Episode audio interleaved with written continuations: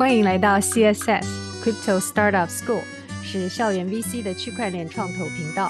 每周经由 Web 三与区块链的故事，跟你一道启动自己的区块链旅程，持续更新自己的认知，来洞悉先机，创造自己的历史。嗨，我是 Kiki。呃，各位好，我是 Sin，Call me Sin，please。那 Sin 是个连续创业者，天使投资人，然后目前致力于研究去中心化市场的经济学规律。在二零一九年入行，做过公链、分布式存储、DAPP、De 呃 DeFi、稳定币、元宇宙。然后目前经营数字英镑稳定币，在英国持有合规牌照，同时为元宇宙运用开发 Web 三的基础设施。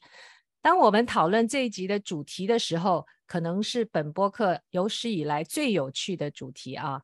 我们的这一集呢是没有目标的瞎扯淡，不做任何宣发，没有 Twitter，没有网站。那在我们盛情邀请之下呢，Sin 有留一个 Gmail 邮箱，也是他注册各个网站的邮箱。因为你听完之后，或许会有好多希望跟他联系的。可能性哦，有三个要点。首先是了解 Sin 何许人也，然后呢，Web 三的三条线索。另外，我们也特别邀请信从他这个连续创业的经验当中，给到我们想要入行，还有希望能够持续学习的听友们建议。好信。呃，在跟 Kiki 沟通的时候呢，我我们定我就定了一个这个今天分享的标题哈，我管它叫 Cheap Truth。啊，cheap truth from fool，就是呃傻瓜带来的廉价的真理。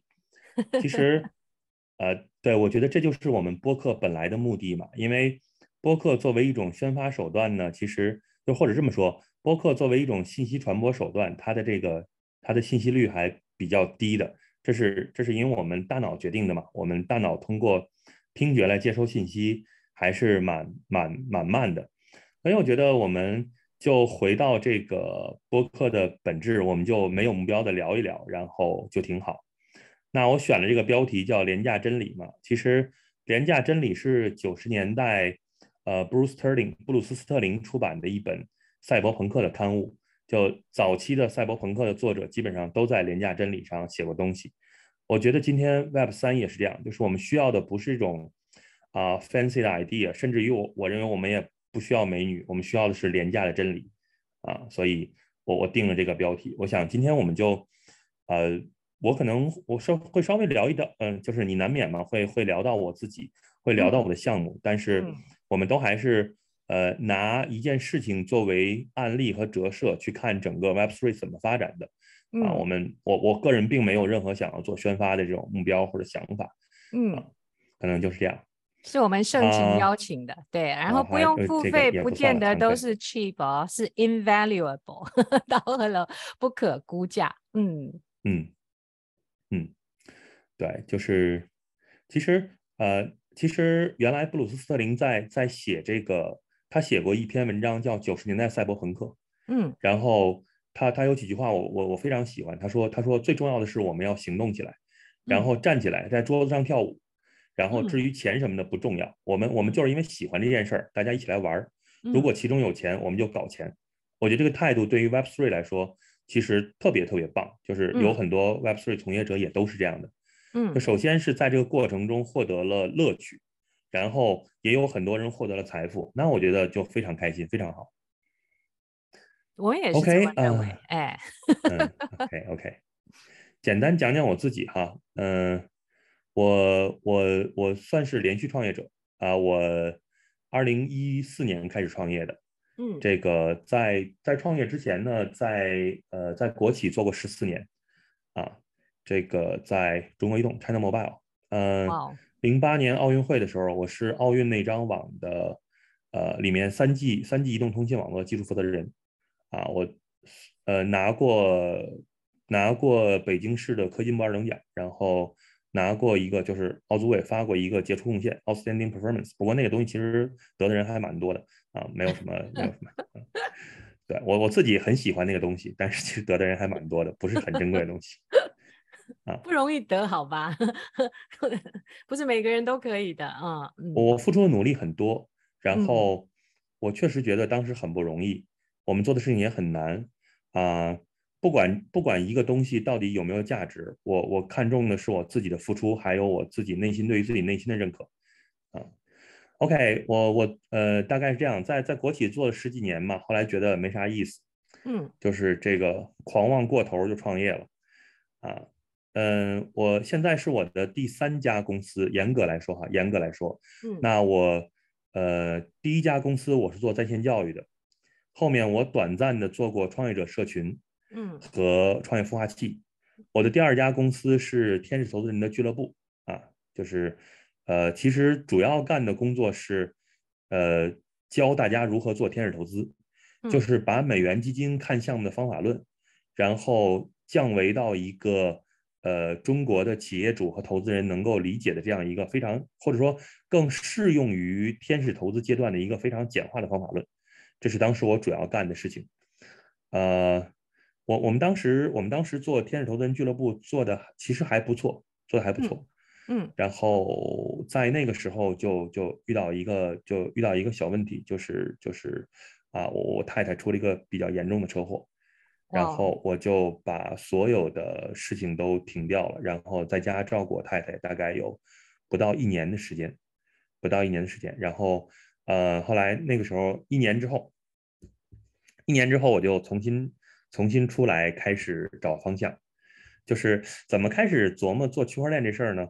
其实是这样的，其实是这样的，我记得很清楚，当时我还在家照顾我太太啊，每天这个呃每天忙得昏天黑地。这时候有一个我以前的投资人学员从深圳来，嗯，从深圳来，然后他们之前是做是做微商的，做直销的，嗯，然后从深圳来找我，就是因为那时候他们觉得我还算是一个投资人嘛，虽然已经不看项目了。这个就就来找我说，我们想做共享纸巾，拿出一个餐巾纸来，嗯、我们想做共享餐巾纸，在餐巾纸上印二维码做广告。嗯，那个时候共享经济还很流行嘛，当时我觉得这个东西这个想法完全不靠谱，我就跟他说，我说你算一算这个，嗯，纸巾的投放成本，嗯，然后转化率，嗯，然后呢，由这个纸巾能够得到的这个这个这个广告的这个这个转化率，就是。你之所以想做这件事儿，是因为你觉得共享纸巾作为一种获客手段，它比共享单车、比其他的共享的东西都便宜。但是你有没有想过，很有可能这一系列的共享逻辑都是错的。那你做了一个便宜的共享纸巾，不会改变它本质的命运。嗯。然后这个这个投资人也，这个企业主也很也很 open 啊，他说：“那你觉得应该做什么呢？”嗯。我说：“感觉应该可以发个币。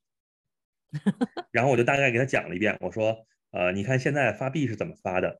嗯啊，然后这个应该怎么搞？他听完之后说，呃，这个很有意思，我琢磨琢磨，他就回去了。然后后来到了到了一八年的四月份的时候，一八年的四月份，那个时候那个时候我太太已经已经可以坐起来了，就是呃，已经可以坐起来，自己自己坐着小轮椅在在家里来回走了。嗯，我就稍微轻松一点，然后我就想出来再找其他机会。然后呢，我就想起一个企业主，我就给他打电话，我说：“你这个发币的情况进展的，你你后来在做什么呢？然后大家看看有没有一起合作机会啊？”嗯，然后这个企业主说：“说，哎呀，谢谢你，谢谢你，这个我们币已经发完了，然后这个我们割韭菜收割了二点五个亿，然后现在收手不干了。”割韭菜啊，这么直白啊？对对，嗯，对，呃，他们在深圳嘛，你知道深圳的微商还有资金盘都是非常凶狠的啊。哦，当时就给我 shock 到了，就给我震惊到了。嗯，然后我出去问了一圈，发现我原来做创业者社群的一些九零后的小伙伴，嗯，然后都发币挣了大钱，这个就就对我产生了，你知道，就产生了很大的这种价值观的冲击。哇，啊、这个所以二零一八年大家都在大发币，在 ICO 之后哦，一七年是 ICO，对啊，嗯，这个 ICO 的风潮恰好就是在那个，恰好就是那个那个那个，呃，我那个学员过来找我，那个企业主过来找我的时候，然后到一八年的一月份，嗯，准确的说是春节前截止的，嗯，春节的时候还有一些人跑到三线城市去忽悠这个大爷大妈，嗯，但是春节之后，这个这一波就迅速结束了。所以当时我我我我坦率说，我当时蛮震惊的，就是因为我其实接触比特币的话呢，我最早接触比特币是二零一五年，二零一五年，那我作为一个投资人呢，呃，准确的说，我作为一个技术出身的投资人，嗯，呃，我把比特币的这个白皮书看了一遍，看一看，嗯、公司要加密，这不是什么新技术，嗯，啊，哈希算法、散链嘛，这也不是新技术，嗯，然后这种链表，这个很传统的数据结构，嗯，然后用哈希值做完整性保护，这也不是什么新东西，我们在通信领域早就用了，从九十年代就用，嗯，看了看，觉得。UTXO 这个东西看不懂，到底是什么意思？整个看完之后，当时我就判断说，啊，感觉好像没有什么新鲜东西，这个就所以你知道就就错过了它，整整错过了一波牛市嘛，就错过了它。然后我就呃一八年的时候我就很很受震撼，就是发现它跟一五年你了解的比特币相比，现在的这个以太坊生态已经很已经已经发展的很很不一般了。所以那个时候是从技术的层面去看看这个比特币是吧？那听起来对对对，所以我在我们在讨论 guideline 的时候，我就我就写了一条嘛，我说这个傻瓜进不了 Web 三，就 是啊、呃，这个你你既有的认知，这种认知障对于你还是影响蛮重的，影响蛮重的，而且你你知道，就是我我其实是一个啊、呃，我其实是一个蛮重。观念和认知的人，就是我每进入一个领域，都想把它搞明白，就是还原到本质，把最基本的这个交易结构，还有它的这个发展的这个动力搞明白。那那会不会成为障碍了？现在，因为我有类似的毛病，哎哎，这显然是挣快钱的障碍。就是 像我像我这种人，我就只能走 long run，我走不了挣快钱那种路啊，因为你你还没看懂呢，人家钱已经挣完了啊。啊，学到了，嗯，所以傻瓜进不了 Web 三啊，对对，就是这种带有认知障的人进 Web 三蛮难的。哦、我们现在也服务于，也有一些传统的大厂的产品经理啊，然后也有一些这种呃大厂的互联网公司想要转 Web 三，嗯，那我感觉他们就是就像圣经上说，这个富人进天堂就比骆驼进针眼还难，就这帮人，我觉得是不太行的。他们的认知障太重了，哎、认知障太重了。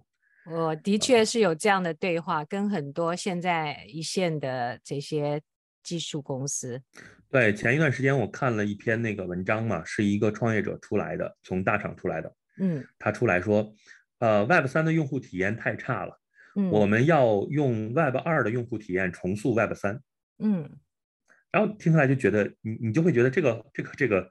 充满了傲慢与无知，就是你知道《三体》说过吗？弱小不是生存的障碍，傲慢与无知才是。呃，你你类比一下，就是就像互联网出来的时候，如果一个创业者说，这个互联网相对于电视的体验实在是太差了，我们要用做电视的体验来做互联网。嗯，这个这个逻辑你不能说它错，就像今天我们刷抖音也像刷电视一样，就是打开抖音傻笑，关掉抖音睡觉。就就跟我们过去看电视没有任何区别，但事实上，你你早期的互联网，如果你用做电视的思路来做早期的互联网，那那百分之百你是挂掉的，嗯，百分之百你是挂掉的，没有任何机会。呃，也不能这么说，就是真的，如果不破除认知障，真的不太有机会，真的不太有机会。嗯，所以我是二零一八年开始研究区块链这件事儿，那因为我自己做投资人出身。我还是很想把这个区块链的商业规律琢磨明白。嗯，啊、呃，那个时候开始就开始感觉到自己的经济学和金融学的基础还蛮弱的，就开始恶补这方面的东西，然后研究区块链。呃，二零一八年的年底，我遇到了我们现在的合伙人。啊、呃，当时他们自己有一家公司，然后呃都很年轻，都很年轻，都是九零后，都是九零后，很年轻。然后呃。有一天，他们过来找我，然后我们吃了个饭，然后两个创始人跟我说：“说感觉有你在，我们的沟通效率比以前提高了很多很多。你能不能过来当我们的 CEO？我们把大股东让给你。”然后我就还蛮震惊的。我 说：“你要知道，哥们儿既不懂，就是我虽然以前是做技术的，但我是网络工程师，这跟软件工程师就是我我们这种所谓的。”呃，网就是网络工程师跟跟码农跟 programmer 还是差距蛮大的，隔行如隔山啊。嗯、然后，呃，我我跟他说，你看我既不懂 coder，不懂不懂写代码，然后其实我也不懂区块链。嗯，呃，他们说没关系，大家一起来搞呗。然后就想，因为我因为我三次创业跨度都蛮大的，做的都是自己不懂的事情，这是一种很愚蠢的行为，就是引以为戒哈。但是我我第一次做在线教育的时候，其实我不懂教育。然后后来我做天使投资的时候，其实我也不懂投资，就是都是骗人的。这个大家都觉得我很懂，其实真的不懂。就想弄懂的过程之中，把问业创出来了，是吧？这样，嗯、对，是的，是的，是的，是的。然后所以第三次也是这样吗？哎，我刚刚有一点好奇啊，他们刚刚提到说，经过有你参与，他们的沟通效率提高很多。他们有在详细的说是什么吗？嗯，其实是这样的，我们的两个联合创始人都是技术型的人才，嗯，就是他们在技术上会钻得非常深。你会发现他们的。他们的思考方式跟我的思考方式不一样。嗯，这两位小伙伴都是，如果我们用算法来打个比方，他们都是深度优先的，嗯，会沿着一个方向不断的扎下去。啊，而我个人习惯是广度优先的，嗯，就是我会先看，我会先看全局，把就像就像一个就像一个就像一个这种树的便利一样，我会先把第一层的节点都便利一遍，然后再再向下扎。somehow 有些只是只是很传统的沟通。和时间管理还有目标管理的小技巧啊，沟通、时间管理、目标管理小技巧。但确实啊，如果你是技术出身的创业者，没有做过管理层的话，你可能没有有意识的训练过自己这方面的技能。嗯，啊，我们后面讲给给讲这个给同学的建议的时候，也可以聊这个话题，就是关于如何训练自己的技能啊。我想这是技能面啊，是不是有一些隐性的面，就是生活的阅历，怎么去看综合的？呃，连同这个时事，然后还有过去产业的经历，通通都在这个广度当中无形的 embedded，视角会不一样。嗯，我看一件事情，因为我创业这几年嘛，就算原来不是商人，现在也是商人了。嗯，我看一件事情会清楚的算成钱啊，就这个事儿我大概能赚多少钱，我要花多少钱。哇，心里一盘算。好像是有的赚，那咱们干呗。哪怕是对于 Web Three，其实我也我觉得也是这样。嗯、呃，感觉我们好像能融到多少钱，然后我们做探索，就是感觉我们可能能融到多少钱。嗯、假设 Suppose，比方说我们能融到三百万美元吧，就是我们嗯，或者哪怕再少一点，一百万美元，你的种子轮嘛。嗯。然后你算一算，我们的团队每测试一个方向，可能要花个。嗯比如说十万美元左右，那你掐指一算，嗯、我们有十次试错机会。在我看来，商人就是这样，嗯、就是就像上赌场一样，我我手里的筹码能赌十轮，嗯、然后我就这样一轮一轮的去赌下去，然后在这个过程中不断的不断的培养自己的认知，然后积攒团队的能力。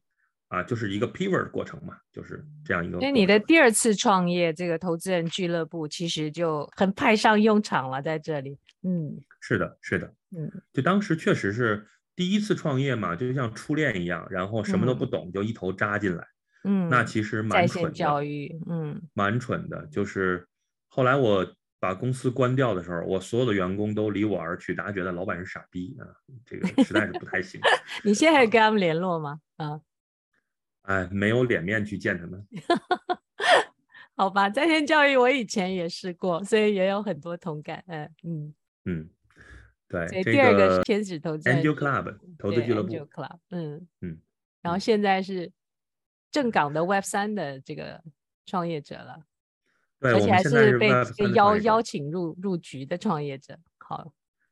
啊啊，感谢感谢我们。我们算是二零一九年正式入行做这事儿的，嗯，那到目前为止经历了两次熊市，一次牛市，嗯，啊、呃，我们做过东西还蛮多的。最开始我们做分布式存储，嗯，呃，我由于我们团队的背景，我们一直想做应用，就是一直想做破圈这件事儿，嗯，一直想做破圈这件事儿，呃，一开始我们在 Filecoin 分布式存储的这个这个基础上做。呃，网盘还有做、嗯、呃 PCDN，就是 peer to peer 的呃 content delivery network，嗯，内容分发网络，这两个都不容易啊啊、呃。那我们我们呃，而且当时就是对我们我们也采访过景斌嘛，就是对他也是从 Filecoin 入局的，是呃，协议现在在新加坡了，对，投资经货币的投资经理，对，啊，我们前一集有提到，哎，是的，是的，就是协议实验室对中国生态其实还挺傲慢的，呃，而且另外就是协议实验室的研发的这个进度进度实在是太慢了，所以就拖死了很多早期做 IPFS 和分布式存储的这种创业者，是吗？啊，我们当时傲慢哦。呃，也也不能说傲慢吧，他协议实验室对于中国矿工心存警惕，就这帮人实在是太凶狠了，一、哦、一旦来了好的事情也能给你搅成这个，啊，就是也能就是就是就是中国中国矿工的中国矿工的能力是很强的啊，我国资金盘和矿工能力都极强，这个这个不一定是坏事，这个不一定是坏事，哦、嗯。啊，任何事情存在就有它的道理，只不过是。呃，把它引向什么方向？OK，我们一开始做的是分布存储，后来这个，嗯、呃，后来这个我们我们转的比较晚，我们在二零一九年的呃年底的时候开始转到 DeFi 这个方向来啊、呃，做了一些 DeFi 的应用，呃，跑的当时跑的当时的 Volume 跑的还可以，但是后面都呃，你知道就是后面都很难，也就是在小在小的这种。在小的公链上做 DeFi，如果你的、嗯、你的命运是跟公链息息相关的，嗯，就如果这条链没有做的特别好的话，你的这个 DeFi 的这种生态就始终是不温不火，或者有的有些就凉就凉凉了。那大概会不会小者很小，大者很大？肯定是这样的，因为商业有马太效应啊、哦，商业有马太效应，真的是这个，嗯、呃。真的，我感觉对于区块链，呃，对于 Web 三来说，很可能也存在马太效应。嗯，当然，它的马太跟 Web two 还不太一样，我们待会儿可以会讲到。好，OK，然后，所以我们从，然后我们从二零二一年的时候，这是我们二零二零年的转型做 DeFi，到了二零二一年，我们又做了一个比较重要的转型。嗯，就是你看，我们不断在 pivot 试错嘛，是，我们就开始。决定只接海外客户，就是我们不在不在中国境内做任何生意。呃，接海外客户的意思是，就是我们只在我们只面对我们只面对海外的客群，然后只做海外的 to B 和 to C 的生意。OK 啊，呃，其实我们这个转型也也不算早了，但是我们对当时对于我们来说还蛮还蛮难的。呃，那个时候，二零二一年我们开始做这个。呃，我们开始去张罗着做这个数字英镑的稳定币。那现在我们在英国有一张合规的牌照，有一张 e-money 的合规牌照，嗯，然后做这个做这个数字英镑的稳定币。就是技术上来说并不复杂，就是客户把一个分把一个英镑存到我们的合作银行里，我们这边帮给客户注出一个数字英镑来，啊，然后铸币的手续费我们也不高，也很低，这个。呃，跟 USDT 还有跟应该说我们跟 USDC 基本上是一样的。嗯、那因为呃，就是 Kiki 你也知道嘛，英国人非常非常非常慢。就这个 事儿说了对，嗯、啊，对我们开发完这个项目开发完一年了，嗯，这个才拿到牌照上线，所以现在也在刚刚起步的这样一个阶段啊，所以其实这个东西做起来，我感觉嗯，稳定币还是有机会的，稳定币还是有机会的。就、哦、尤其是前一段时间，这个美国美国把这个 Tornado 干掉之后，嗯，你现在看我，我觉得下一个就是大家磨刀霍霍，下一个想干的就是 USDT，就是 Tether。如果 Tether 被干掉，这件事情就很有趣了，那会给合规稳定币留出巨大的空间来。就合规稳定币，其实它背后的竞争对手是 CBDC，是央行数字货币，但其实央行数字货币没什么可怕的，尤其是在欧洲啊，欧洲人这么慢。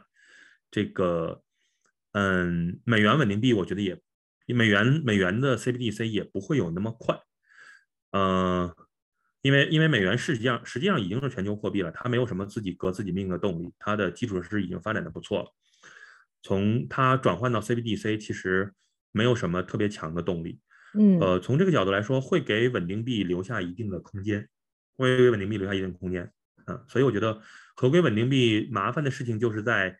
跟金融监管的这种沟通，还有处理合规上非常重，然后非常慢，但是它是有价值的，我认为它是有价值的。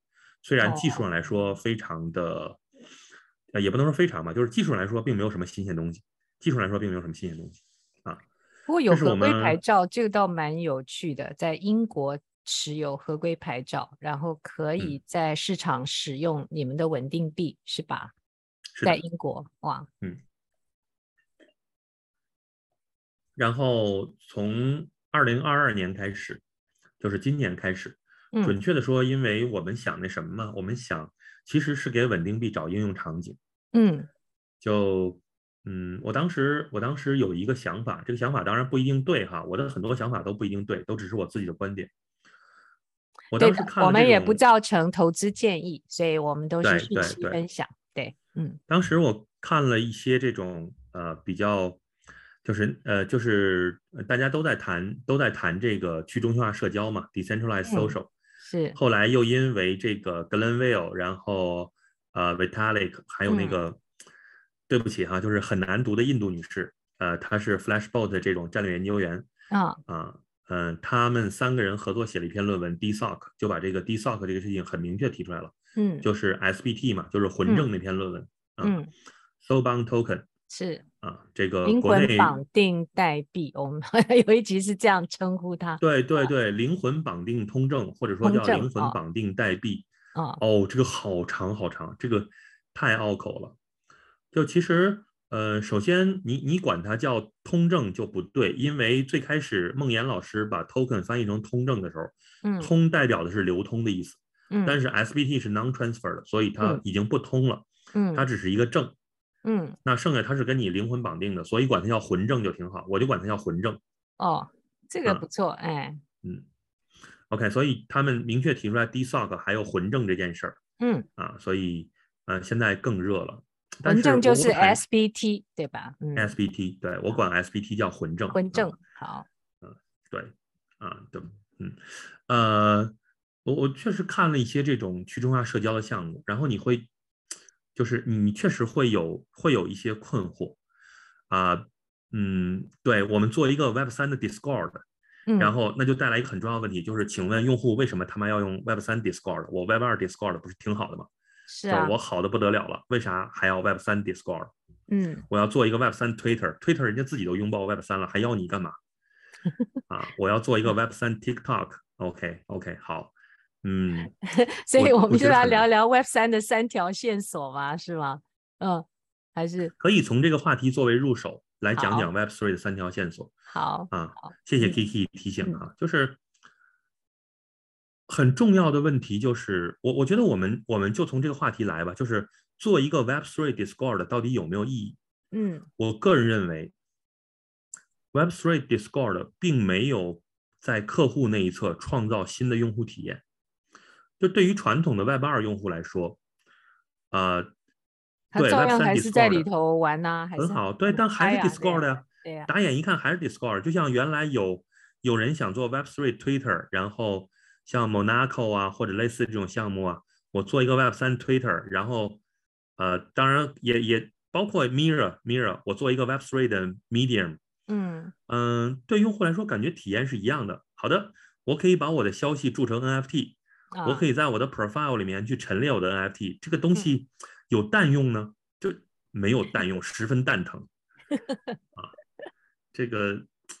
所以，我当时就能看的人缩小了一点，目前是这样的，哎，嗯，对，我确实深深的感觉到这件事情对于 Web Two 用户来说，两个问题始终没有得到解答。第一个问题是 Why Web Three，第二个问题是 Why Token，嗯，我为什么要上 Web 三？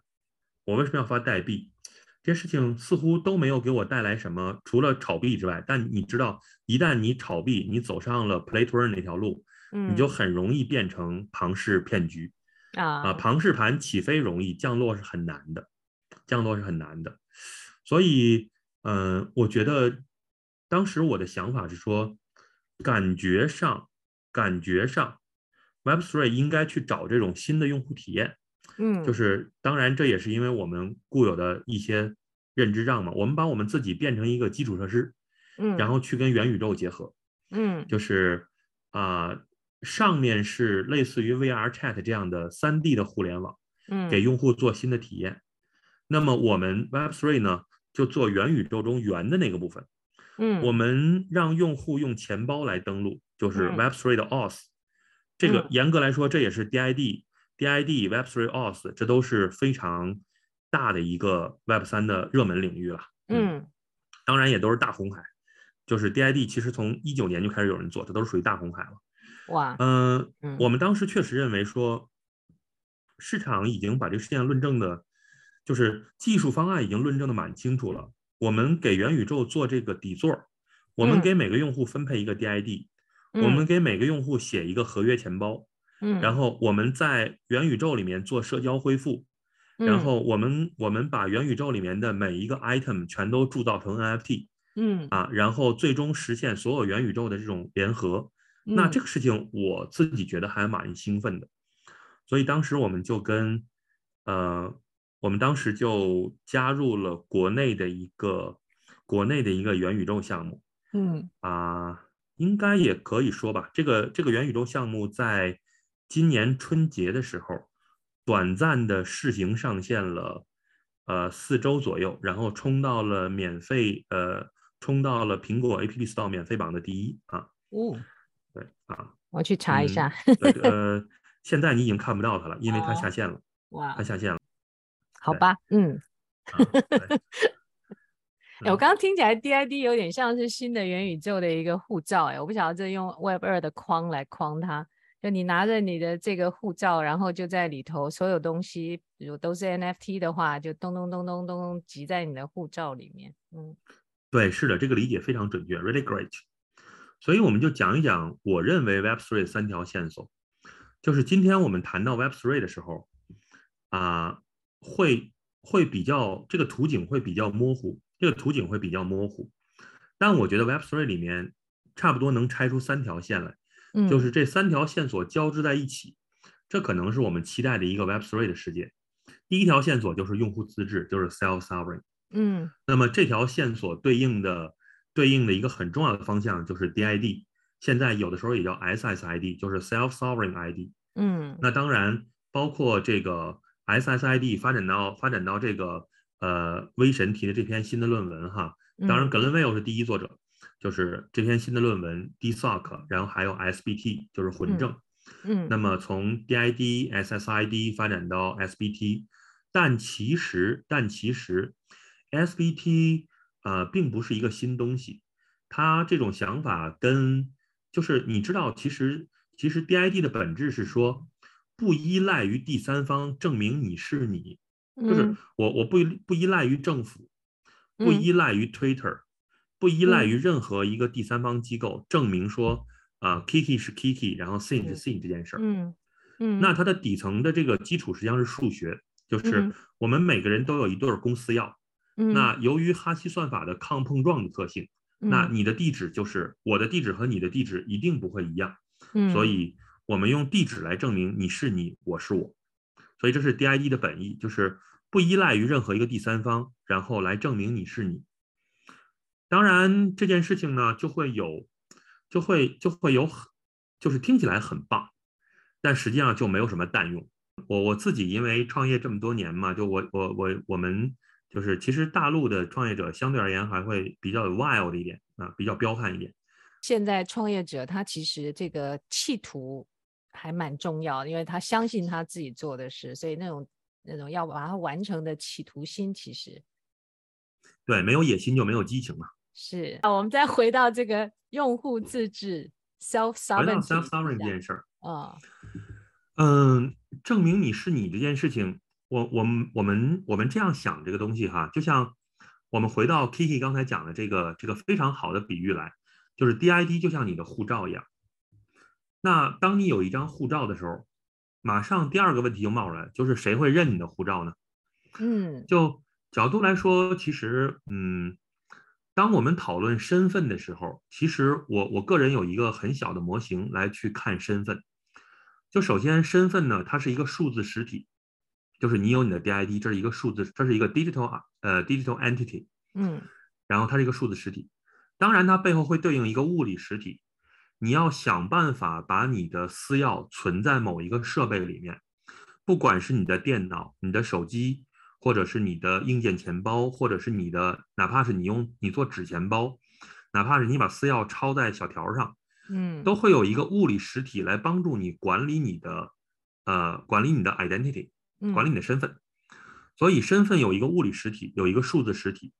那么很重要的是要验证这个物理实体有权利使用这个数字实体。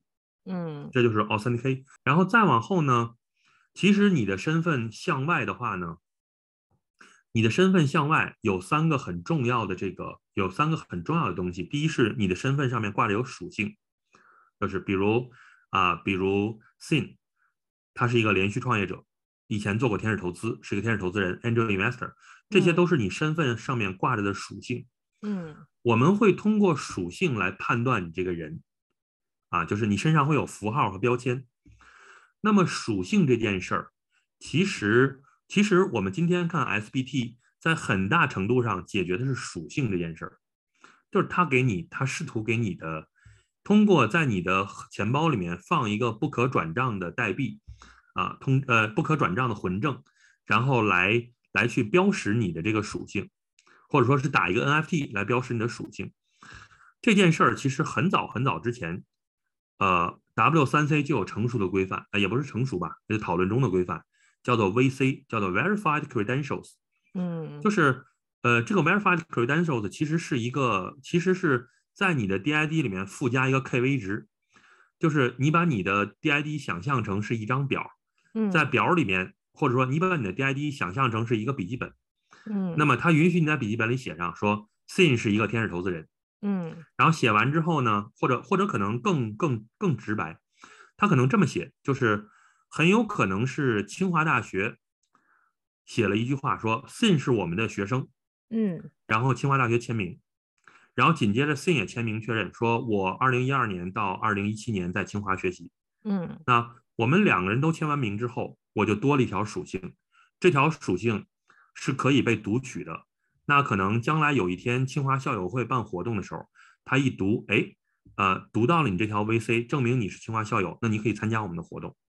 这个事情就跟现在 Collab 点 Land 做的事情是一样的，用 NFT 作为 ticket，用 NFT 作为会员卡，嗯、这条线索其实源远流长，从最早的 VC 到现在的 SBT 都是干这事儿的。嗯，当然就是如果你的身份上有属性。那么你的身份肯定就有对应的权限，嗯，就是因为你在互联网上能够，你在互联网上能够能够证明你是你，那么你就能干你能干的事儿。所以呃，从权限的角度来说，那就是呃，就像我们刚才说的，用 SBT 或者用 VC，然后来做会员卡的认证，比方说来做社群的认证，这都是可以的。就是身份还负有权限，当然最后身份还能持有资产。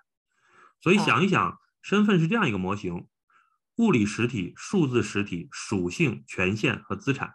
嗯，其实我们以往在权限、资产领域都做得蛮好的。现在 SBT 就是想做属性这件事儿，但属性也不是一个新鲜事儿。呃，就是最早 W3C 很早很早就就提了这个，就提了 Verified Credential 这件事儿，就是在你的这个身份里面写一个 KV 值，写一个 KV 值。嗯，所以。OK，这是关于我们在呃 Web 三的数字身份的这样一个简单的模型的描述，简单的模型的描述。嗯，OK，然后我们来聊一聊这件事儿到底有什么意义，就是为什么我们要脱离平台来证明你是你？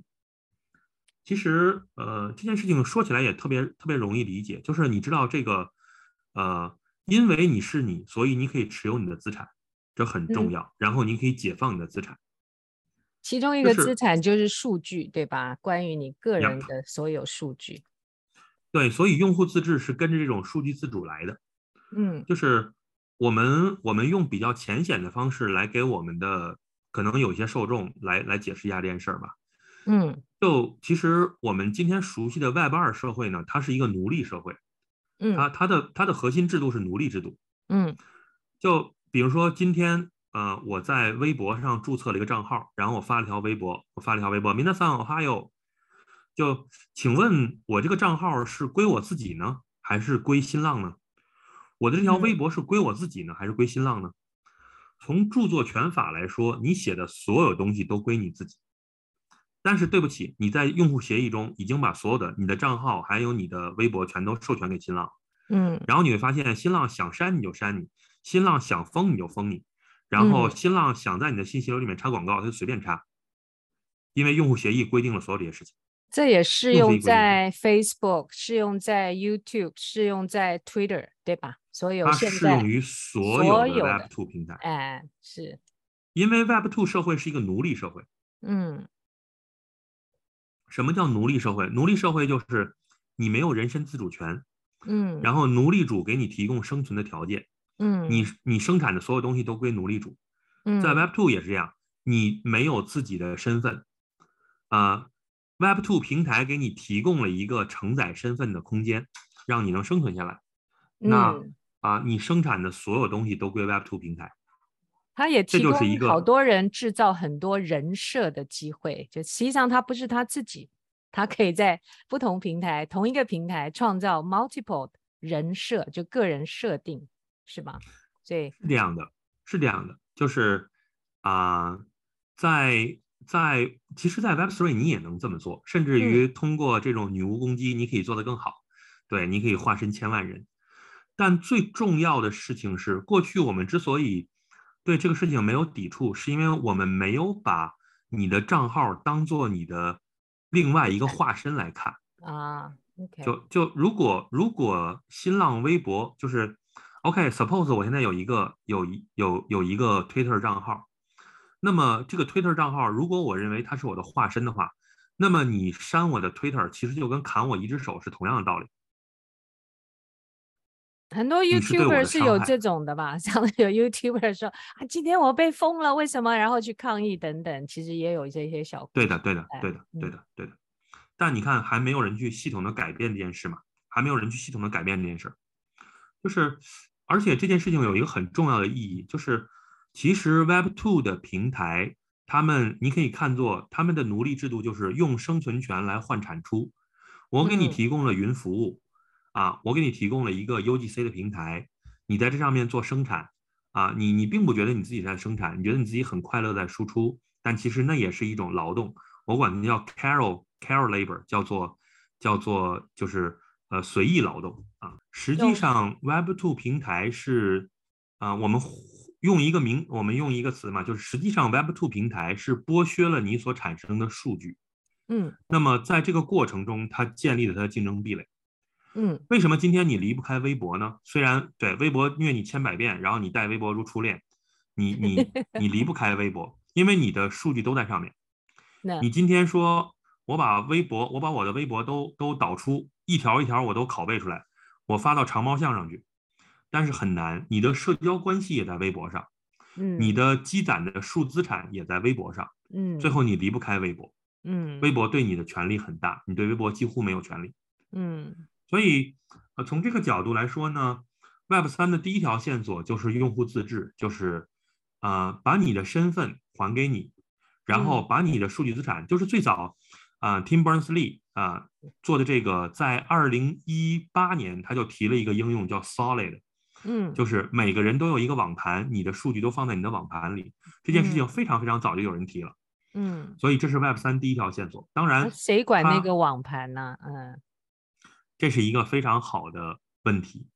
Filecoin 还有 Aave 他们就是想做这件事儿啊。我给你提供一个去中心化的存储，你把你的网盘存在，你把你的网盘存在我的去中心化存储里面。我的去中心化存储是。是公平的，是不能删除，是不会，是抗删除、抗封禁的。嗯，当然，稍微苛刻的说，用户自治这个想法确实很有趣，它打破了 Web2 平台的竞争壁垒，啊、呃，那么给 Web 三的应用带来了很多很多新的机会。你做所有的事情，比方说你要做一个 Web 三的 TikTok，呃，TikTok，比方说你叫 TikTok，嗯啊、这个因为是 decentralized 嘛。对，所以现在新的事物前面加一个 d 小 d 就可以了。对对，但是一个核心问题是，对，你是消解了它的竞争壁垒，但是你并没有创建新的竞争优势，你没有新的用户体验，Discord 还是 Discord，Twitter 还是 Twitter，你没有办法回答那个问题，就是 Why Web3 还有 Why Token，你给用户带来什么新的东西呢？那我觉得这件事情可能做这个。做 DeSoc 这个领域要要考虑的问题之一，要考虑的问题之一。对，上一期九姑也讲过这个话题嘛，其实是是我们呃前一段时间我去上海，我们俩聊的时候就聊的这个话题。嗯，我当时就跟他说，我说其实啊，当然这个话题会稍微敏感一点，就是就是 anti censorship 就是最重要的用户体验。嗯，然后大家纷纷表示说，你是想拿诺贝尔和平奖吗？我说不是不是不是，我还想活呢。抗审查，他是说说人话，这个叫抗审查。嗯，抗审查。就毕竟最开始以太坊的愿景就是我们是一台抗监管的全球计算机，嗯啊，这个点非常非常重要。但如果你走上了抗监管这条路，那，嗯、呃，我我个人觉得风险还是蛮高的，风险还是蛮高的。嗯，哦，对抗监管比抗审查听起来更严厉的多了。对，监管这个字，嗯，为什么有这么多人喜欢 Tornado？嗯，难道他们都是洗钱的人吗？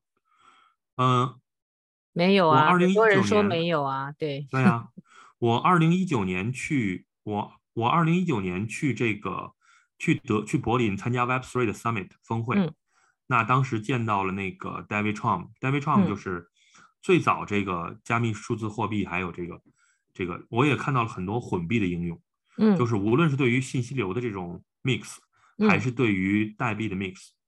就是，呃，你你你你你可以说，就是，嗯，从某种角度来说，混币就一定是为了洗钱吗？这是第一个话题。嗯。第二话题是洗钱就一定是犯罪吗？嗯。第三个话题是我们有没有洗钱的权利？嗯。当如果如果一个公权力对于我们的监控这么严厉，那我们有没有？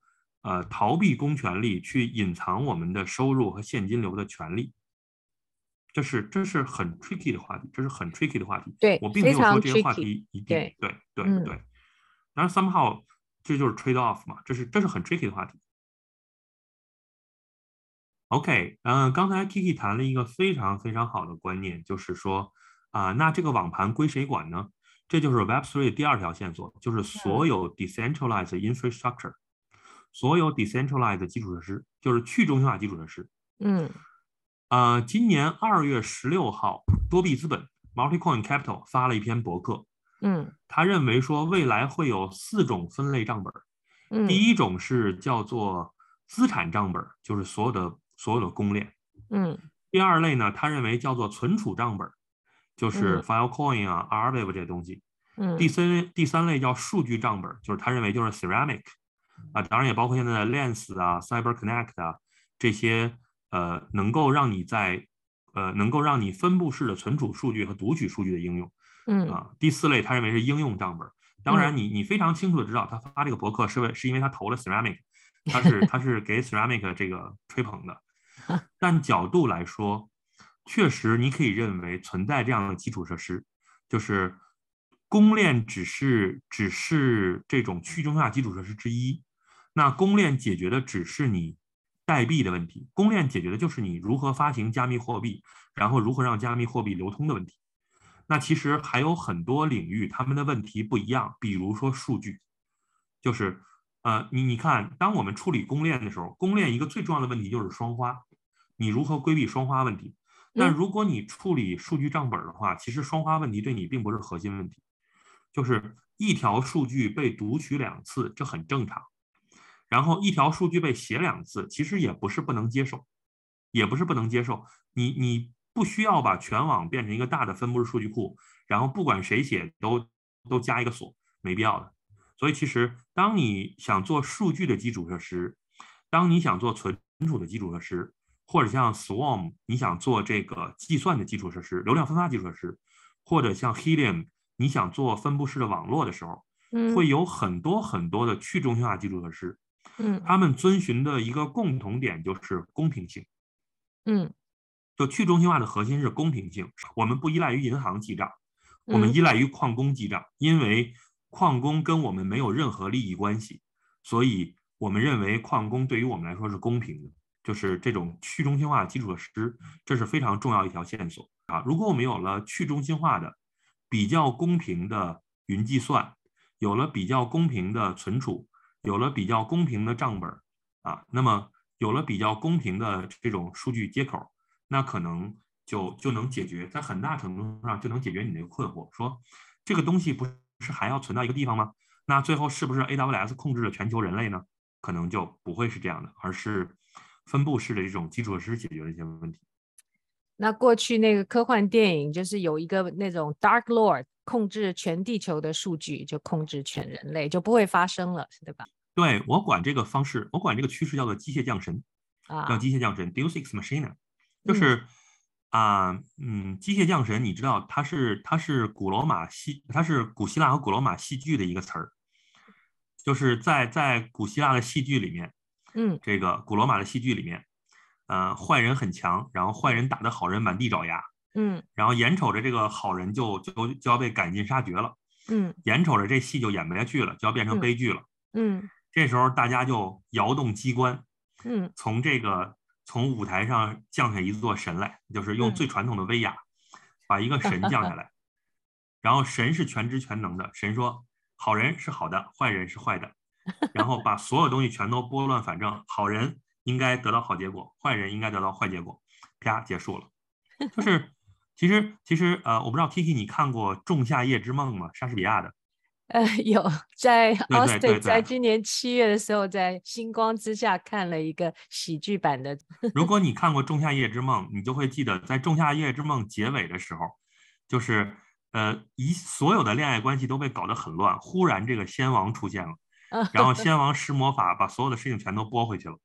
这就是机械降神。其实 Web 三就是一种机器降神，就是你看，我们不信任，我们不信任银行，因为银行是被人控制的；我们不信任政府，因为政府是被人控制的。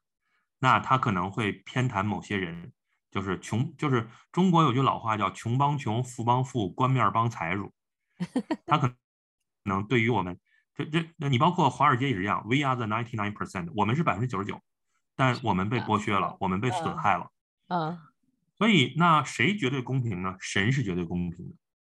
所那谁是神呢？我觉得不好意思，有点哲学。你刚刚那么形象化说降了一个神，那我我就心里有问号。那个神是谁呀？对，嗯，在你看早期的，呃，最早你看阿西莫夫写科幻小说的时候，他说将来我们人类所有的事情都被一台大计算机来控制，这台计算机 multi-vac，嗯。就是很多真空，很多晶体管，嗯，那个时候我们认为计算机会会帮助我们解决所有问题，因为计算机与人的利益无关，计算机是绝对公平。今天我们做基础设施就是这样，就是机械降神，嗯，我们用算法来去，我们写了一套算法，用算法来处理人与人间的关系，嗯，这套算法叫这个这套算法落地的实体叫智能合约，叫 smart contract，嗯，对，那个算法是基于规则运行的。算法是与人的利益无关的，就是算法不管你是谁，不管你有钱没钱，呃，那也不能这么说哈。算法不管你是谁，不管你有没有地位，有没有身份，它就是严格的按照它既定的规则来执行。算法就是神，所以最后没有出现那种一台巨大计算机管理全体人类，而是说我们写了一个算法，这台算法以分布式的形式运行在所有人的计算机里面。你理解，这是众生愿力汇聚成神。只要你相信以太坊，你在你的电脑上跑了一个以太坊的节点，你是以太坊的信徒。只要以太坊还有一个信徒，以太坊就是不灭的。从这个角度来说，你想想看，以太坊就是神，公链就是神。是 我以前看科幻片，还有另外一个疑问啊。就是这些假设都是有电的，嗯，如果没有电，这所有东西都 shut down，然后就整个 整个地球就 shut down。Anyway，这我是科幻迷嘛，所以常常有这些没有厘头的想象。嗯，对，这是一个非常棒的观点，就是呃，卡尔施罗德，一个德国的科幻作家，他写过一篇科幻小说，讨论过说我们怎么创造一个 Web Three 的国家，然后一个虚拟社会。他认为最重要最重要一点是我们要有一个自己的核电站。对，就是你看，如果我们有核电站的话，我们就有了电。有了电之后呢，我们就可以用这种呃人造太阳能的灯光，然后来栽培蔬菜和粮食。然后我们有了蔬菜粮食，我们有了电，我们可以购买所有的资源。就是你会出现一个一个虚拟社会，或者一个独立于现有这种经济实体的数字社会，它可以在它可以在呃不引人注意的情况下，默默的发展起来啊。就是这是卡尔施罗德的，呃它的中文版应该叫叫叫《幻城追凶记》，好像是叫嗯，哦，是一篇短篇小说。追凶记好，Never Never Mind Never Mind，就是说 我们回到我们回到我们的三条线。回到这个话题，就是其实我我为什么会选择机械降神这个说法？因为机械降神这个说法，因为真的就很形象，就是它就跟 Code is Law 一样形象。其实我们就是要，其实我们就是要创造一个相对于所有人，就是以前我们说举头三尺有神明，现在是举头三尺有账本。它是按照规则来进行的。对啊，对对对。好，举头三尺有账本。嗯、好，对，嗯。所以其实你看，我们所有这些基础设施呢，大家做的事情就是让神的能力更加强大。最开始神只能管钱，而且计算能力很慢，这个对吧？你知道，就是六分钟才能才能算一笔账啊。现在我们让神的能力更加强大，沿着这个方向去，就是呃。一个是公链的扩容嘛，就是我们讲的这个呃，就是 Layer Two，然后呃，所有这些 Layer Two 的东西，包括 Rollup，包括这个 Plasma，包括分片等等的，包括呃，包括这个呃闪电网络最早的 Sharding，然后包括跨链，实际上就是就是呃，包括这个 Polkadot 提出来的这种双层链的结构，Cosmos 提出来的 Hub，大家都是为了解决这个链的处理能力。那包括现在最新的 Aptos。然后 Sui 呃素素，我老管它叫 Sui，I'm sorry，我我诅咒它，对不起啊，素素 S U I，包括现在 Aptus 素，他们做模块化公链，这其实都是为了呃都是为了去强化这种公链的这种呃强化公链的处理能力。那包括你看我们做这个分布式存储啊，大家都在考虑说呃包括分布式存储以及放在分布式存储之上的这种分布式的数据库。实际上是分布式的呃关系型或者非关系型的数据库，那就是我们熟悉的 Lens Lens Protocol，然后呃 Cyber Connect，然后 Ceramic 就是这样。你比方说 Ceramic 就很典型，你可以理解为每一个人都有一个都有一个 JSON，都有一个数据接口，在里面写了你的属性，所以你会看到 Ceramic 也是在 VC 那条线索上来发力的啊，这是一个非常清晰的线索，就是让神能够做更多的事情。然后把一切都交托给神，确实，机械降神也有它固有的问题，就是因为，呃，去中心化并不是，就是就是还是那个问题，中心化系统中心作弊，去中心化系统人人作弊，当然这是这是固有的问题，就是这个也不是什么新鲜事儿。原来我刚一直想问说，如果矿工为恶的话，怎么防范？不，我想不要带得太远，就是你现在变人人作弊，就是在这一块。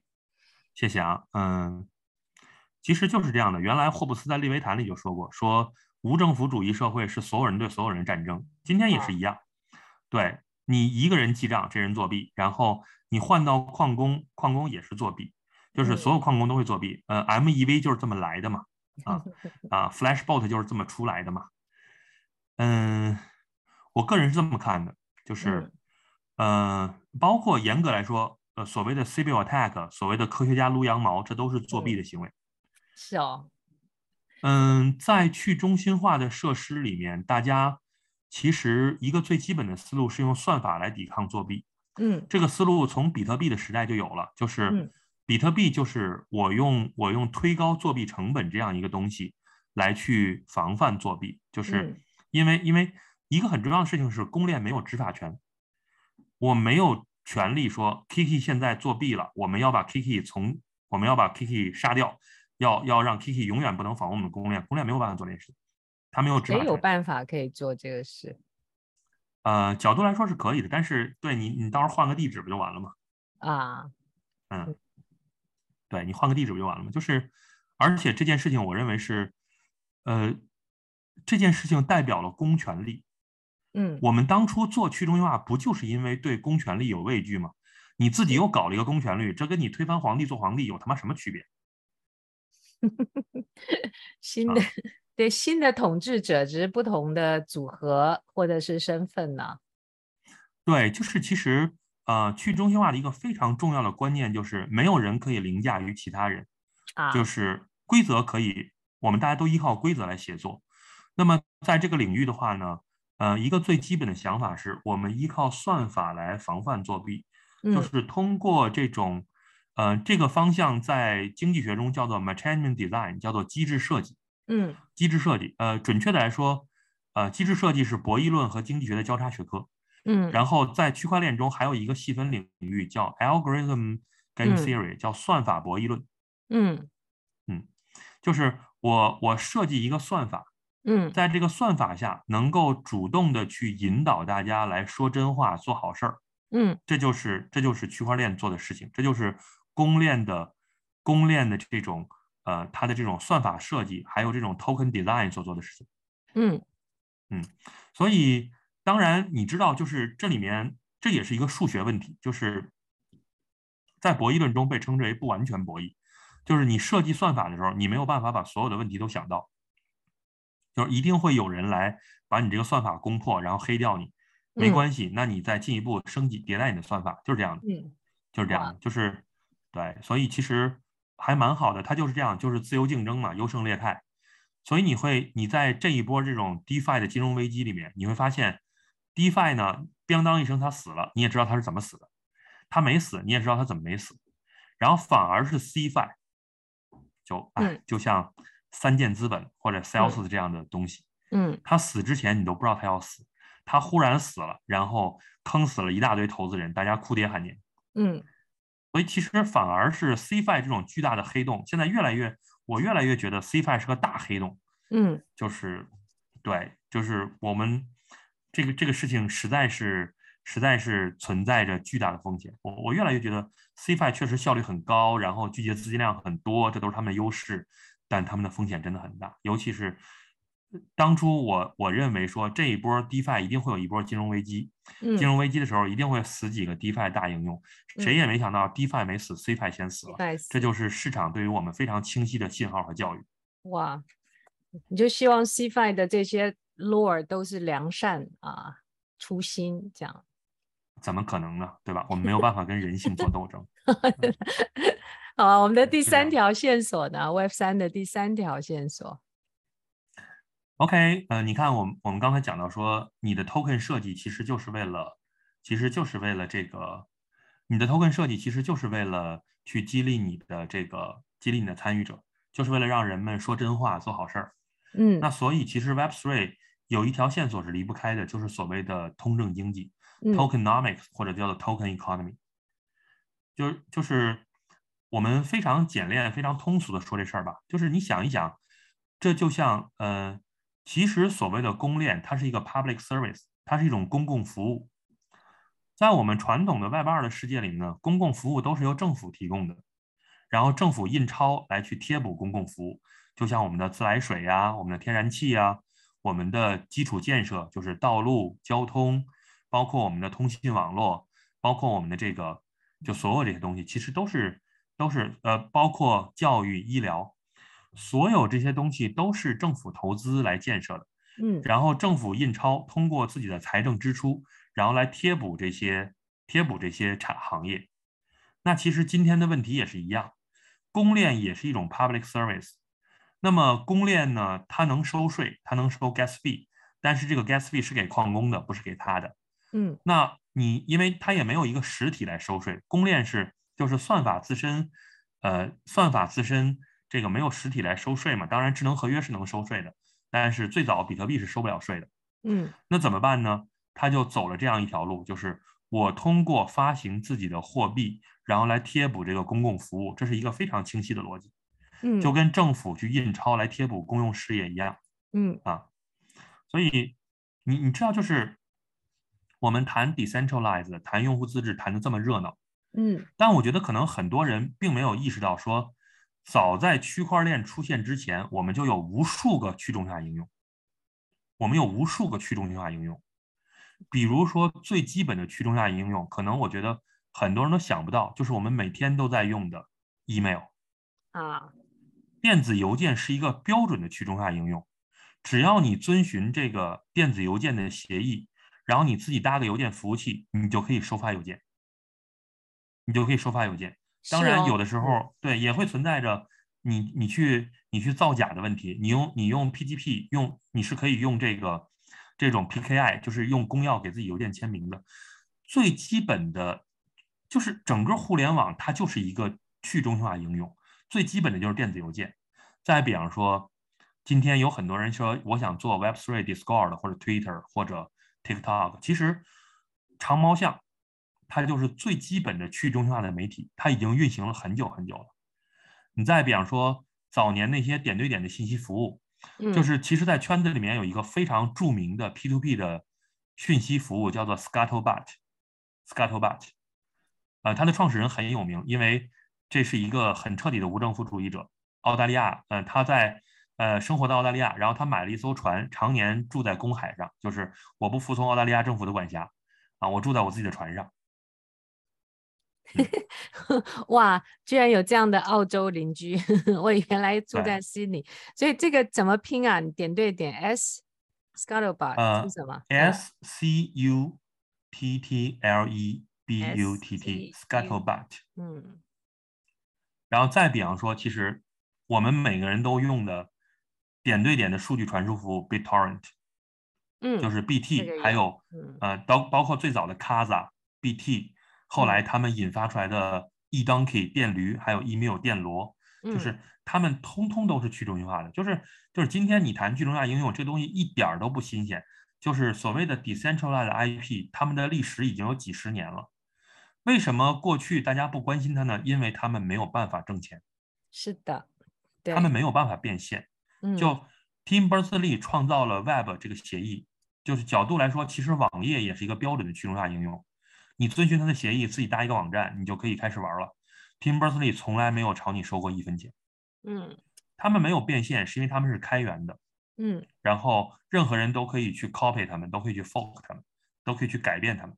他们是开源的，所以他们发展很快，但是他们没有办法变现，因为他们没有办法收税，直到。比特币的出现，说既然不能收税，我就印钞吧。所以 他创造了这种通过印钞来驱动这种开源的去中心化应用，来呃来能够商业上可持续的经营的一种方法。嗯，是的，这是一种新的商业模式。就其实这是 Web3 的最核心的商业模式。从这个角度来说，有很多 Web3 应用，比如说 OpenSea，嗯，比如说 Uniswap。嗯，他们其实都不是，严格来说都不是 Web 3应用，他们是标，他们是 Web 2应用。他们在 Web 三的生态里面做了一个很传统的事情。那么你商店，我做了一个商店，然后收取上架费用，OpenSea。是啊，我我做了一个交易所，用算法来做交易，这很棒。我没有说他们不棒，他们非常非常棒，但他们实际上并没有走 Web 三的商业模式这条路。稍微收少一点的手续费啦，从这个目前他们是对的，对的，嗯，我收一个公平的手续费，嗯，然后啊、呃，用户也能接受，给用户提供体验，嗯、所以从这个角度来说呢，嗯、呃，并没有说他们不好，只是说他们并不是严格的 Web3 的商业模式，就是严格的通过代币发行，然后来去来去募集资源，来去驱动我的这个这个运行，所以其实你像。我我自己还原来呃，Vitalik 写过一篇博客哈，关于这个比特币最大最大主义，也有很多人是比特币最大主义者。嗯、我确实还蛮理解的，因为比特币就是，就你看从从当初我觉得这东西没什么新鲜的，到现在我的认知发生了很大的变化，因为真的它是一个很精巧的把商业模式把技术融合在一起，然后创造了 Web 三的商业模式的一个最早的先例，就它真的很棒，嗯、就是。嗯我我我个人认为，比特我我非常能够理解，尽管我不不认为，就是我非常能够理解比特币最大主义者啊，嗯，所以这是 Web 三第三条线索，就是是，如果你是一个创业者，你要想一想，我到底是走 Web two 的模式，我去收税，我还是走 Web three 的模式，我去发币，这两种方式都很难，都很难，是。而且他们一个共同的特点是，如果你跟前代的 Web two 应用，比方说你跟 Facebook。跟那些残酷的剥削每一个用户的人相比，你的 LTV、你的 long term value 比他们要低，嗯，这就意味着有很多有很多投资人现在都还不投 Web three 嘛，因为或者有些人是为了炒币投 Web three 嘛，但呃长线投资者来说，呃我我觉得我觉得这也是一个很重要的问题，Why Web three？Why token？你如何处理你的 LTV 更低的问题？你你你你是一个造福人类的东西，你不像以前的东西剥削那么狠，逻辑上来说，你当然可以无往而不胜。但是，当你的竞争对手跟你打价格战的时候，你怎么应对？听友们一定有很多是要创业，像您刚刚的第二个创业的那些创业者，然后也有大学生、嗯、啊，都是年轻人，希望能够进到这个我们刚刚 说为什么要 Web Three 的这个 Web Three 的世界里头。他们如果学习的话，怎么学习？他们如果要。呃，最近有个名词叫出海，有肉身，有这个线上出海等等啊，不晓得你有没有更细节的一些建议？然后，如果他们要开始做什么事情，他们可以做什么？我知道这很宽泛。OK OK 啊，从您的角度，嗯，其实因为我自己之前做过在线教育嘛，啊、呃，我的第一个建议哈，如果是给这个，如果是给现在的创业者或者就是。呃，如果我我我假定我的我们来来听我们闲扯淡，来听我们聊天的这个这个受众中有很大一部分可能不是那么 fancy 的，我我就生活在我对我我就是 MIT 的，或者我就是斯坦福的毕业生，然后我就我就生活在帕罗阿尔托，然后我就我就我就我就生活在旧金山，然后我我身边一抓一大把全都是 Web 三投资人和创业者。嗯，如果是我我我假定我们的受众有很多人，他们或许是在呃大陆的，或者在呃台湾的，或者是在这个在在全世界各地的，的华人然后华人讲华语的。第一个建议其实蛮古老的，就是鲁迅先生说过，就是少读中国人写的书，多读一些。嗯，由于由于中文固有的固有的短板，中文在精确的描述问题上来说，当然我们知道最精确的语言是数学。其次呢，其实编程语言也蛮精确的，再然后才是自然语言。在自然语言中，这个呃，由于我们中国的学风不是特别好，嗯，这个嗯、呃，就是会导致于很多很多中文媒体都是倒江湖的骗子。这个你知道，教育就是一个骗子行业啊啊，所以 对对，就是教育就是一个骗子行业，就是号称。就是就是号称能够教书育人，但实际上，呃，实际上号称能够改变人，但实际上很难。然后号称能够教会你东西，也也很难。如果没有学学生的自己的努力，教育行业是很难的。就是，呃，角度来说，第一点，还是建议大家尽可能的多读英文媒体，然后有选择性的读优质的中文媒体啊，比方说 CSS。谢谢。对，就是因为实在是，对，实在是这个有很多这个中文的书籍，或者说或者说课程，他们的他们的质量都不太行，然后对你产生的误导会大于这个会大于教义，而且说实话，就是我觉得在这里面最重要的事情就是一个严谨的治学态度。所谓严谨的治学态度，其实，呃，我们处理任何一件事情，把它还原到本质，然后就算你不能还原到 y 等于 f(x) 这样，至少你应该列出有哪些有哪些自变量，有哪些因变量，呃，有哪些元素，它们之间的动力机制是怎么样的？就这种对于 element、对于 dynamic 这种这种事情的，你应该有这样一个 sense，就是说你要把一切的问题都还原到本质，尽可能的做减法，然后去去去了解清楚一件事情。然后去建模，去看他们是怎么运动的。嗯，在这个领域来说，对，了解到本质减法，嗯，对，是的，这是一个治学上的建议。如果你因为因为呃，Web Three 是一个发展非常快的东西，新知识不断的出来，如果你没有一个严谨的治学的这种方法的话呢，你你就会很容易被各种各样的声音所左右，然后你就会呃很难产生自己的判断。而我们这一辈子，其实判断最重要。你做的一切的事情，其实都取决于你有没有准确的判断。哎，我们最近在做企业战略，发觉选择比努力还重要。类似啊，肯定是这样的，肯定是这样的。对对，以前我经常跟我的投资人说说，呃，跟我的跟我的那个企业主学员说，我说啊，台风来的时候猪都会飞，大家都知道。但是你也应该想到，潮水退的时候龙也得死。然后这是第一个建议，关于治学。嗯啊，关于对于趋势的判断，对于信息的收集，对于啊多看中文媒体，呃多看英文媒体，少看中国人写的书。然后第二点就是，呃出海，嗯，这个事情其实也蛮蛮 tricky 的，就是可能呃，至少我我知道很多很多人会不认同，大家会觉得我在国内做 Web 三也能做得很好。然后，当然你知道我们中国人嘛，我们我们讲汉语，我们有一个中国的胃，然后我们你浸泡在中国文化中，现在把你从这个文化中抽出来，你就像离了水的鱼一样，非常非常难受。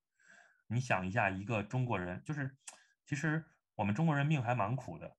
一个中国人为什么要背井离乡跑到美国去创业？对，并不是每个人都能够在美国上高中，在美国上本科，然后呃自己能够熟练像像像美国人一样这个对去去表达，然后去沟通，能够渗入那个文化的。但我觉得还是要出海，还是要出海的原因是，呃，毕竟前沿的东西都在那边，前沿的东西都在那边，而且坦率的说，这还是跟发币有关，还是跟发币有关。呃，就像我说的，Web 三的三条线索，第一条线索是用户自治，嗯，第二条线索是机械降神，第三条线索是通证经济，嗯，这三条线索里面至少有两条线索非常非常的危险。用户自治的反面就是抗监管，嗯，那通证经济的反面就是发币，那呃，虚拟货币在我们国家现在是被严令禁止的，我就不用援引更多的条例了，嗯。从这个角度来说，呃，我认为是你承担的风险过高。我觉得还是要坚决的出海，坚决出海。如果在读书阶段就出海，当然是更好。啊，这个你在那边可以自由的，可以更更 open 的、更大胆的做你想做的事情。我我非常理解出海对于对于很多人来说是一个成本非常高昂的事情，所以你要仔细的想一下这件事情。虚拟出海不是不可以，但在适当的时机。我觉得，特别是对于年轻人来说，因为你的包袱很轻，你还是应该努力去做这件事情啊。然后，其实出海也有很多选择，你不一定非要去新加坡。新加坡的工签二十万两年，然后房租非常贵。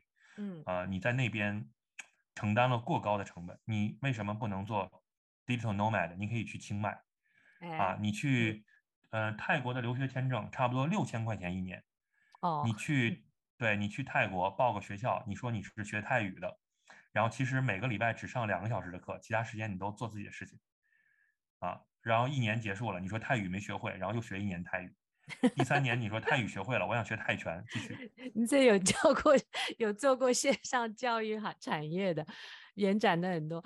就是 digital nomads 是一种 exit strategy，是一种退出战略啊，这很重要。退出战略什么意思？嗯。呃，就像《桃花源记》一样，当你对这里觉得不爽的时候，你可以逃走。好的，然后好，这个全世界到处都有桃花源，所以你用 enter 又 exit exit enter 又 exit。对对，但是当然你的英文还是需要 OK 的。嗯，好的。然后呢，如果要做什么事情，可以从哪一些 action 开始？刚才 Kiki 你提了一个非常棒的点，就是。呃，虚拟出海就是呃做这种道啊，或者说角度来说，我认为是这样的。嗯、呃，如果你是一个程序员，如果你是一个 coder，那其实有数不尽的事情等着你去做，你就去研究别人的项目，然后 fork 别人项目，然后做项目就好了。